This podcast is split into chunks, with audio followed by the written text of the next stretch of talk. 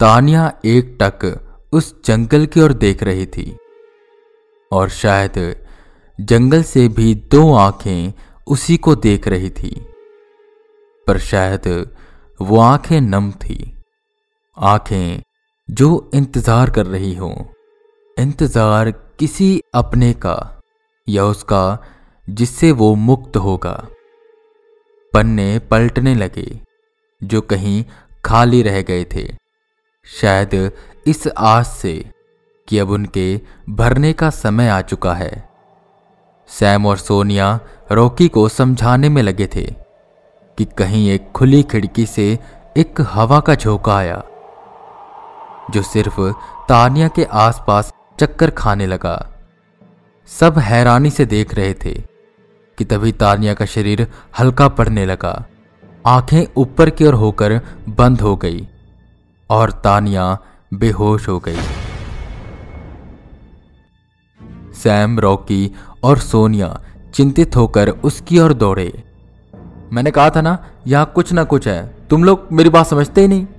Rocky ने कहा, पर यह समय ऐसी बातें करने का नहीं था। तानिया को उठाकर उन्होंने सोफे पर लेटाया और उसके मुँह पर पानी के छींटे मारे, पर उसे होश नहीं आ रहा था। अब क्या करें हम? ये सब सोचते हुए वो तीनों चिंतित हुए। मैं डॉक्टर को बुलाकर लाता हूँ। सैम ने कहा ही था कि इतनी देर में तानिया एक झटके से खड़ी हुई और बच्चों की तरह हंसने लगी। तानिया तू ठीक है ना? सबने पूछा कि वो हँसते हँसते उन्हें घूरने लगी। रॉकी डरते डरते पीछे की ओर हुआ और बोला ये आँखें ये एहसास ये तानिया नहीं हो सकती। ये तानिया नहीं है। नहीं नहीं नहीं। ये आँखें, ये एहसास बिल्कुल उस वक्त जैसा है, जब मैंने उस बच्ची को देखा था, उस उस जंगल में। ये कोई आत्मा है, रॉकी ने कपकपाती आवाज़ में कहा। सब तानिया की ओर देख रहे थे, जो छोटे बच्चों की तरह वर्ताव कर रही थी। वो उठकर यहाँ वहाँ दौड़ने लगी। सोनिया ने उसके हाथों को पकड़ा कि तानिया ने झट से उसका हाथ छुड़ाया और घूर कर उसे देखने लगी। सोनिया ये देखकर पीछे की ओर हुई और उसे एक डर का आभास हुआ।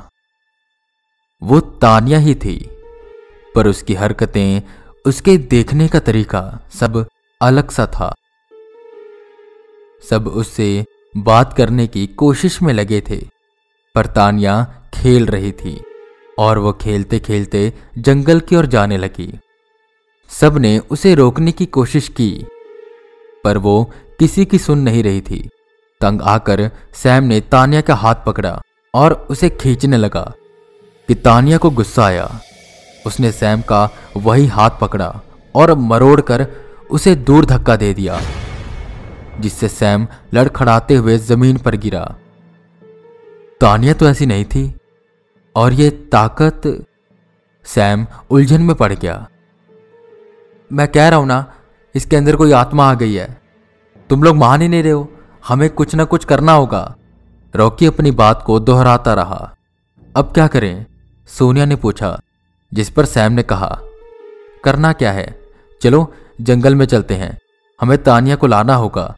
कहीं उसे कुछ हो गया तो? जिस पर रॉकी ने कहा, कोई फ़ायदा नहीं। वो पजस्ट हो चुकी है। और अगर हमें उसे बचाना होगा तो पहले यहाँ की कहानी जाननी होगी। पर हम जानेंगे कैसे? सोनिया ने टोकते हुए कहा, रानी, वो जो पहले इस घर में काम करती थी, उसे सब पता होगा। मैं और सैम जंगल में जाते हैं तानिया को ढूँढने। सोनिया, तुम रानी के पास जाओ और सब पता करो। रॉकी ने सुझाव दिया, जिस पर सोनिया उस गाँव की ओर जाने लगी। और सैम और रॉकी उस जंगल की ओर, तानिया को ढूँढने। सोनिया भागते भागते गाँव की ओर जा रही थी कि उसे रानी दो औरतों के साथ खेतों की ओर जाती हुई दिखी। उसने उसे रोका और सारी बात बताई। मैंने कहा था ना, यहाँ मत रुको, पर आप लोगों ने मेरी बात मानी ही नहीं। रानी ने डांटते हुए कहा, वो हमारी गलती है, पर अब हम क्या करें? और आखिर क्या हुआ है उसे? आप कुछ बताइए ताकि हम सब कुछ ठीक कर सकें। सोनिया ने चिंतित होते हुए कहा, वो तानिया नहीं है, वो खुशी है। रानी ने कहा, जिस पर तंग आकर सोनिया पूछती है, खुशी खुशी, कब से ये नाम सुन रही हूँ? आखिर कौन है ये खुशी? जिस पर रानी उसे शांत करती है और बताती है, खुशी बहुत सालों पहले इसी गाँव में रहती थी। जब वो छोटी थी तो जंगल में रहने वाले बाबा जो काला जादू करते थे, उन्होंने उसे अगवा कर लिया और उसे जीवधारी बना दिया किसी शख्स के खजाने की रखवाली के लिए। उसकी बलि देकर उसे उसी खजाने के साथ दफना दिया गया, जिससे खुशी उस खजाने की रखवाली करने लगी। उसने उस बाबा को भी मार दिया और फिर जो जो वहाँ जाने लगा, वो उसे मारती गई। तानिया की मम्मी ने बताया था कि उसकी तानिया के साथ कोई हमदर्दी है। कुछ कुछ ऐसा कि वो तानिया को कुछ नहीं कहती और वो उसके साथ रहना चाहती है। इसलिए वो उसे यहाँ से ले गए थे। और उन्होंने ये भी बताया था कि जब तक उस खजाने का मालिक वहाँ नहीं आता, तब तक खुशी को मुक्ति नहीं मिलेगी। तो हमें उसके मालिक को ढूंढना होगा। सोनिया के मन में उम्मीद की एक आस जगी। नहीं वो तो कब का मर गया होगा? ये बात बहुत पुरानी है। पर जीवधारी अपने मालिक के शरीर को नहीं, बल्कि उसकी आत्मा को पहचानते हैं। तो अगर उसने पूर्ण जन्म लिया होगा और वो खजाने के पास आ जाए तो खुशी को मुक्ति मिल सकती है। रानी ने कहा, सोनिया को कुछ समझ नहीं आ रहा था। ये फिर से जन्म लेना और ये जीवधारी जैसी बातें उसने बस मूवीज़ में ही देखी थी। पर क्या ये सब सच होता है? पर यह सब सोचने का वक्त उसके पास नहीं था। उसने रानी से पूछा, आप बताइए कि हम क्या करें और कैसे तानिया को वापस ठीक करें? जिस पर रानी ने कहा, वो तो वही बाबा कर सकते हैं, जिन्होंने पहले तानिया को ठीक किया था। कहा मिलेंगे वो? आप जानते हैं ना उन्हें? सोनिया ने पूछा, जिस पर रानी ने कहा उन्हें तानिया के मम्मी पापा जानते हैं और वही उन्हें बुला सकते हैं। यह सुन सोनिया एकदम से डर गई और सोच में पड़ गई कि अगर उन्हें पता लगा कि वो सब यहाँ है तो वो कैसे रिएक्ट करेंगे। वहीं सैम और रॉकी तानिया को ढूँढने में लगे थे, पर वो कहीं मिल नहीं रही थी। हालाँकि उसके हंसने की आवाज़ें पूरे जंगल में गूंज रही थी। और अब वो जंगल बिल्कुल भूल भलैया बन गया था। उन्होंने सोचा, वो कुटिया में होगी, पर उन्हें अब कुटिया मिल नहीं रही थी। और अचानक से वह जंगल उन्हें बहुत बड़ा लग रहा था। तानिया के हंसने की आवाज़ें पूरे जंगल में ज़ोर ज़ोर से गूंज रही थी। उन्होंने सोचा, तानिया को बाद में ढूंढेंगे। पहले इस जंगल से निकलना होगा। सोनिया अब तक वहाँ आ चुकी होगी। और शायद कोई तरीका ढूंढ के आई हो। वो दोनों बाहर जाने का रास्ता ढूँढने लगे। पर उनके हाथ बार बार निराशा ही आ रही थी। पर किसी न किसी जंतोजहद से उन्हें वो रास्ता मिला और वो बाहर आए।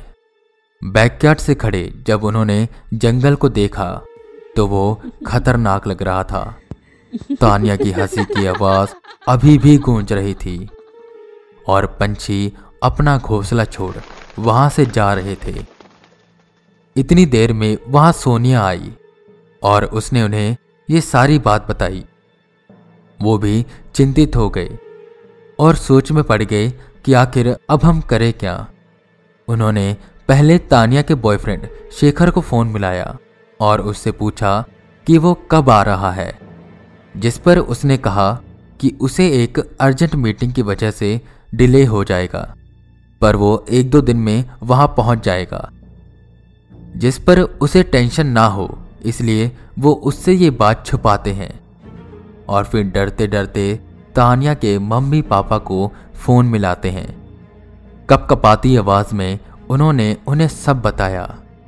ये सब सुन वो बेहद गुस्सा हुए और साथ ही चिंतित भी।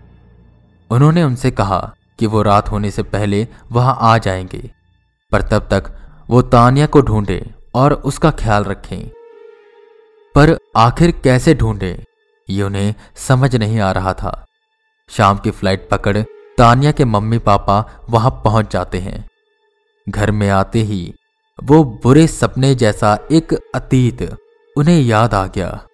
उनकी रूह कांपने लगी और डर से पसीना बहने लगा। वो भागकर बैकयार्ड में आए, जहाँ सोनिया, रॉकी और सैम खड़े थे। जंगल अंधेरे में गुप्त था, पर तानिया की हँसी की आवाज़ उस जंगल से आ रही थी। चारों तरफ़ पसरे सन्नाटे को तोड़ती, उसकी हँसी की आवाज़ सबको डरा रही थी। अब क्या करें? रॉकी ने उन्हें देखते हुए कहा, जिस पर तानिया के पापा कहते हैं चिंता मत करो, बाबा को मैंने फ़ोन कर दिया है। वो कल सुबह तक आ जाएँगे। और जब तक वो आते हैं, तब तक हमें तानिया को ढूंढना होगा। रॉकी और सैम को अपने साथ लेकर तानिया के पापा उस जंगल की ओर बढ़ने लगे, अपनी बेटी तानिया को ढूँढने। आगे की कहानी जानने के लिए बने रहे हमारे साथ और सुनते रहें the lost child part two.